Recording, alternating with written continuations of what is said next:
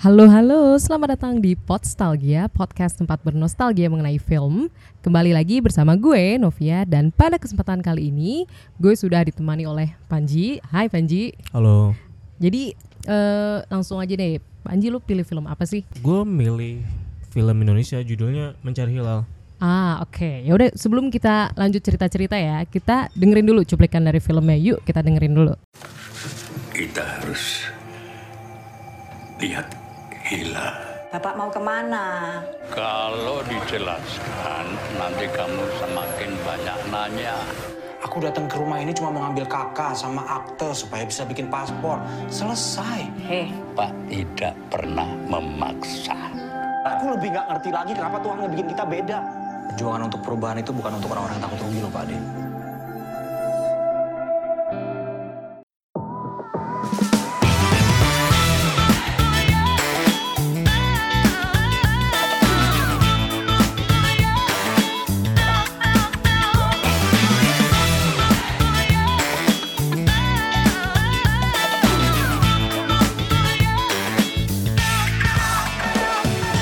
Itu adalah cuplikan film dari Mencari Hilal. Jadi langsung aja nih gue tanya ya, kenapa sih lo pilih film Mencari Hilal ini? Apa lo suka ceritanya atau mungkin lo bisa relate di beberapa bagian dari filmnya mungkin? Gue milih Mencari Hilal pertama karena emang gue suka filmnya. Ini sebenarnya ceritanya sederhana banget sih, tentang seorang anak yang balik ke kampung halamannya terus nemuin bapaknya dan coba memperbaiki hubungan antara ayah dan anak dan segala macam. Dan salah satu kenapa gue pilih film itu selain karena ceritanya adalah bahwa Mencari Hilal ini adalah salah satu inspirasi gue untuk ngebuat film pendek gue yang judulnya Alon-Alon Otong Kelakon. Oh, terus kalau gue boleh tahu, inspirasinya itu apakah dalam bentuk cerita mungkin agak serupa atau mungkin dari suasananya mungkin? Kenapa Mencari Hilal ini salah satu inspirasinya adalah gak plek-plekan dari cerita yang sama sih, tapi lebih kepada bahwa gue ingin, karena film pendek gue juga tentang hubungan ayah dan anak, dan film ini kayak ngasih tahu hubungan ayah dan anak secara baik dan cukup dalam eksplorasinya. Jadi kayak gue ingin cari referensi film yang tentang hubungan ayah dan anak yang pas lah dan yang juga sesuai dengan apa yang gue mau. Oh, jadi karena hubungan ayah dan anak ya. Tapi kalau misalkan lo sendiri mungkin kan beberapa film tuh ada juga kan yang ceritanya juga serupa ya tentang hubungan ayah dan anak. Apakah memang lo sendiri suka dengan film sejenis itu atau mungkin karena ya memang beberapa film ya karena keseluruhan oke, cuma kebetulan aja itu hubungan ayah dan anak gitu kalo yang dibawa. Kalau bilang tentang film yang gue suka tentang film hubungan ayah dan anak aja enggak sih. Gue suka nonton banyak film dan enggak mengharuskan tentang hubungan ayah dan anak atau apa, tapi emang Mencari Hilal ini sesuai dengan apa yang sesuai untuk referensi yang gue butuhin. Dan selain itu kan ada beberapa film juga yang tentang hubungan ayah dan anak atau tentang hubungan anak dengan keluarganya, misal kayak Tokyo Story, filmnya Ozu, film Jepang lawas tahun 50-an dan film-film lainnya. Oke. Dan jadi emang karena lo juga udah ada rencana bikin film pendek gitu ya. Terus kayak lo ngeriset dan pas banget ada film Mencari Hilal ini, jadi inspirasi juga buat Alon-Alon Kelakon. Mungkin pendengar di sini juga ada yang udah nonton ya kan. Nah, ini yang bikin mungkin ada sih pasti. Ya kan? Terus kalau misalkan lo sendiri menurut lo aktor-aktor yang di sini kayak gimana sih? Lo merasa empatika? Gue jujur kalau ngelihat bapaknya jujur gue agak ngerasa kesel sih sebenarnya. Jadi kan kalau misalkan kesel berarti peran yang dia bawa sangat sangat manjur gitu, bukan manjur juga sih, maksudnya berhasil bawa perannya kan. Kalau lo sendiri gimana? Sama sih kayak Novia. Menurut gue emang Deddy Sutomo di sini sebagai bapaknya, karakternya Oka Antara emang bagus banget sih. Dan dari awal ya. Iya, dia kan diperlihatkan sebagai bapak-bapak yang pikirannya masih kolot kan. Sementara ya masih kolot, masih tradisional dan agamis banget, religius. Sementara si karakternya Oka ini kayak beda banget lah sama bapaknya ini. Yeah. Tapi di film ini kayak ngeliatin gimana mereka berdua bisa berpetualang bareng dalam untuk bisa saling mencocokkan diri kembali dan berusaha untuk memperbaiki hubungan yang rusak lah ini. Iya, benar. Dan di situ gue suka banget ada peran adik perempuannya dari Okantara sekaligus anak dari Deddy Sutomo, karena walaupun dia screen time-nya mungkin nggak banyak, tapi peran dia penting banget di situ. Dan sebagai penengah gitu. Iya, sebagai penengah. Terus dia juga menggerak konflik juga secara nggak langsung kan, karena kalau bukan karena ide mereka, idenya si adik si saudara perempuan dari nama karakternya tuh Halida. Oh iya, Halida. Ya, thank you si Halida itu yang kerja di Kemenkumhan ceritanya ya. Itu oke banget sih, karena memang kalau misalkan gak ada dia ya udah enggak bakal terjadi mungkin petualangan itu. Ya enggak bakal terjadi si karakternya Oka ini, Heli, untuk istilahnya apa? Kembali berkomunikasi dengan bapaknya. Soalnya kan awalnya niat kedatangannya dia ke rumah itu kan hanya untuk karena ibunya meninggal kan. Diberitakan ibunya meninggal dan lebih ke dan paspor. Oh ya, dan paspor dan ya si adiknya ini yang ngurusin. Iya. Dan dia sebenarnya kan juga mau pergi kan ke Nicaragua karena dia itu aktivis kan. Terus kalau ngomongin perjalanan, nah kita bisa lihat juga kontrasnya di situ kan, karena bapaknya yang satu ingin nyari hilal. Yang satu anaknya malah ke Nicaragua. Jadi kayak ada kontras gitu loh, yang satu jalannya memang agama, yang satu mungkin agak internasional. Dan tujuan si Heli ini, si karakternya Oka, awalnya emang cuman ingin nyenengin bapaknya. Ya sesuai dengan dia kan, dia ingin kenapa bapak nggak pakai GPS aja kan di film itu. Untuk memudahkan kan ya. Atau nggak pakai teknologi. Bapaknya menolak di situ. Iya. Dia lebih ingin pakai cara yang tradisional, yang sampai harus nanya kesana kemari, terus naik angkot, naik angkutan umum kesana kemari. Walaupun sempet nyasar-nyasar juga kan juga. Sampai ada juga kan yang bilang satu tokoh yang kenalan bapaknya, yang politikus. Iya, yang kenalannya politikus. Dia bilang, bapak kok pakai nyasar sih, sekarang kan udah ada Google Map kan. Terus kan terdiam juga kan bapaknya. Mungkin dia juga dengan adanya karakter-karakter lain di luar mereka berdua kan, bapaknya kalau misalnya di film itu gue anggap kayaknya jarang jalan-jalan juga kan, keluar desa. Iya. Jadi mungkin kurang terpapar juga sama kehidupan di luar desa. Dan ternyata kan di kehidupan di luar desa tuh jauh lebih beragam dari desa dia kan. Kayak ternyata orang yang kenalannya dia itu udah melek teknologi, terus jadi politikus juga. Di situ sih yang gue seneng juga dari film ini, karena emang karakter-karakter yang ada tuh emang vital semua sih. Walaupun memang screen time kan beragam ya. Tetap paling banyak karakternya Oka sama bapaknya. Oh iya, tetap.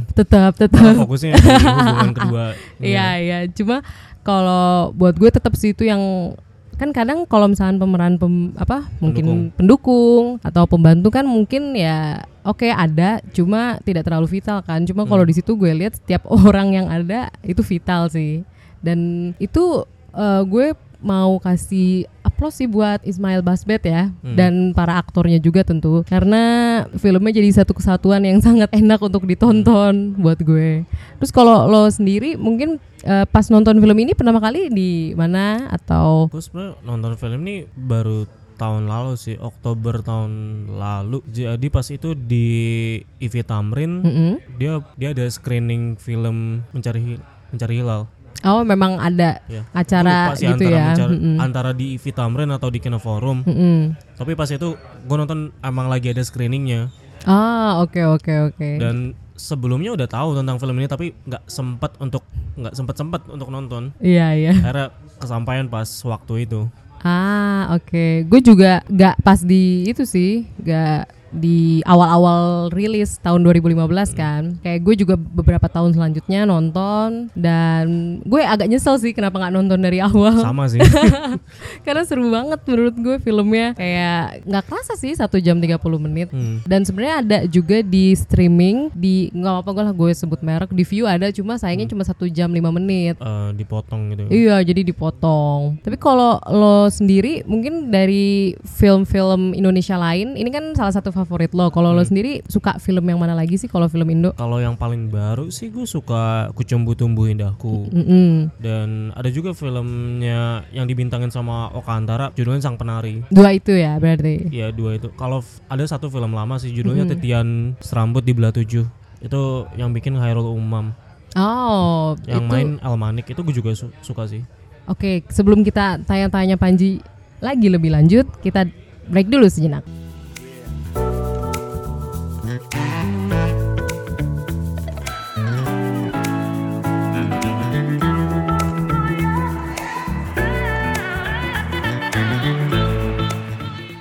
Oke, kembali lagi bersama gue dan Panji. Gue mau nanya nih, tadi kan udah dikasih tahu nih film favorit Panji dari produksi Indonesia selain Mencari Hilal ini juga Kucumbu-Tumbuh Indahku dan Titian, Sang Penari dan Titian Serambut di Belah Tujuh. Titian Serambut di Belah Tujuh yang disutradarai oleh Chairul Umam. Kalau lo sendiri apa sih yang lo suka dari tiga film itu? Kalau dari tiga ini ya aspek yang gue lihat dari film yang pasti sih, yang aspek pertama yang gue lihat biasanya cerita sih, cerita yang menarik, terus yang kayak ngebuat gue nonton tuh tertarik terhadap filmnya tuh mau ngomongin apa, mau nyeritain apa. Selain itu juga ya misalnya kayak penampilan aktornya atau mungkin kayak siapa aktornya, siapa yang bikin filmnya dan lain-lain.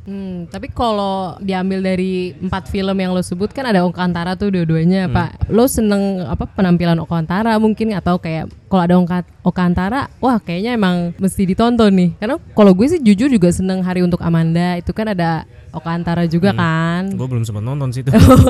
Itu salah satu film Indo favorit gue juga sih, romance, karena itu ceritanya simple sebenarnya.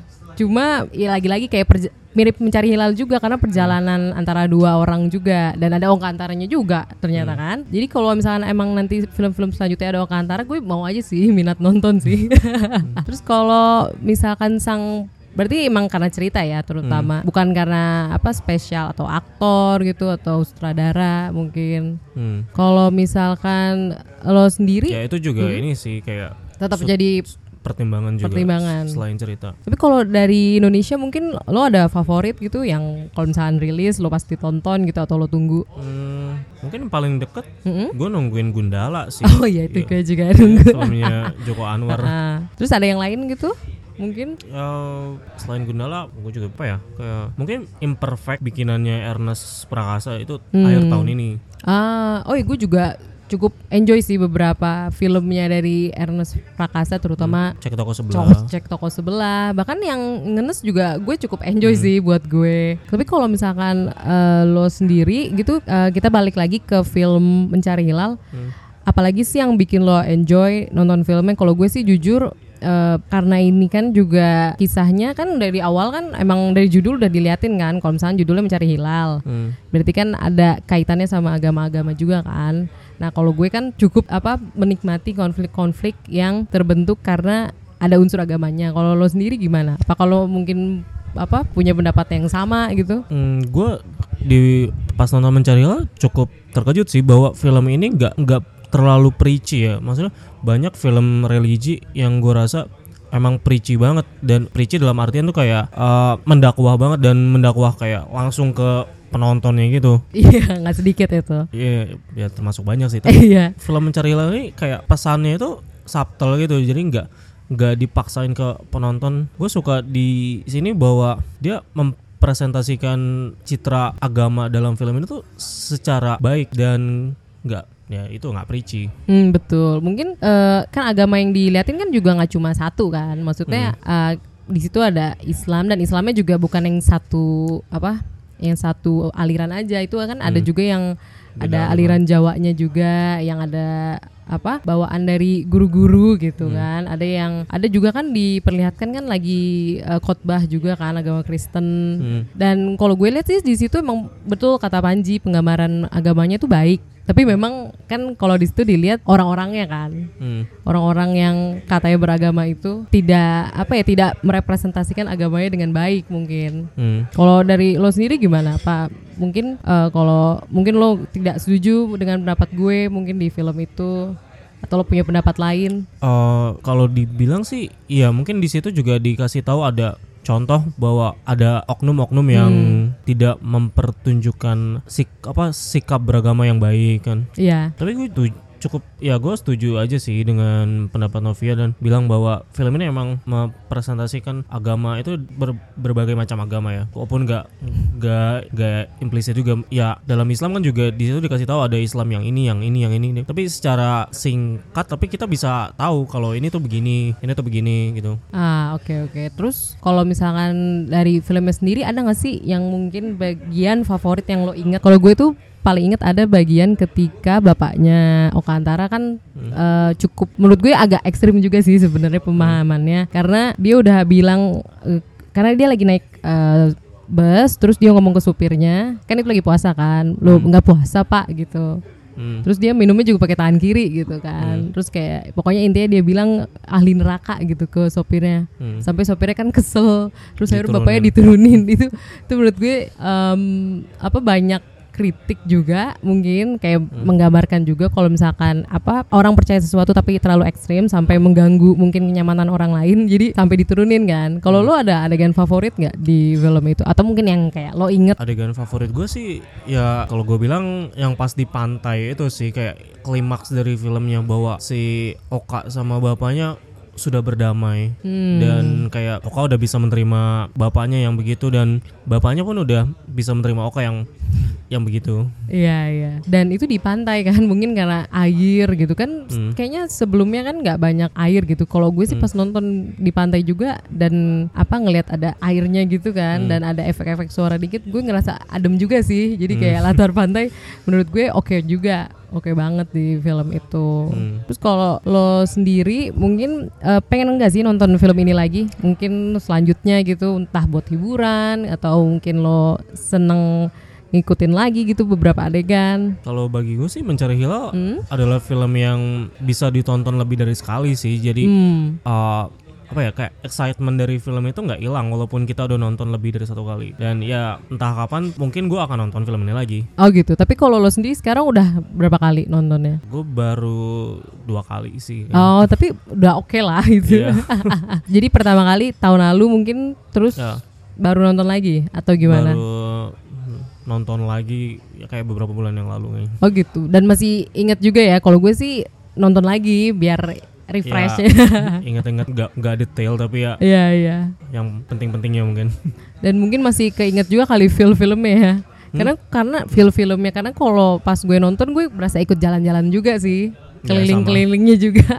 Jadi kayak asik. Gue jadi keinget film Ziarah yang kisah tentang nenek-nenek cari makam suaminya. Nah itu juga gue berasa diajak jalan sih, cuma karena ceritanya tidak sekomedik Mencari Hilal, jadi lebih depresif menurut gue, jadi gue tidak berasa jalan-jalan gitu. Ya kalau di Ziarah kita emang lebih ngikutin bagaimana nasib si nenek itu sih.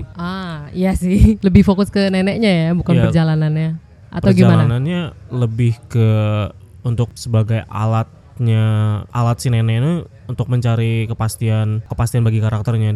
Dan kalau di Mencari Hilal perjalanannya juga sebagai medium bagi si Oka dan bapaknya untuk bisa saling mengenal kembali dan memulai hubungan dari awal.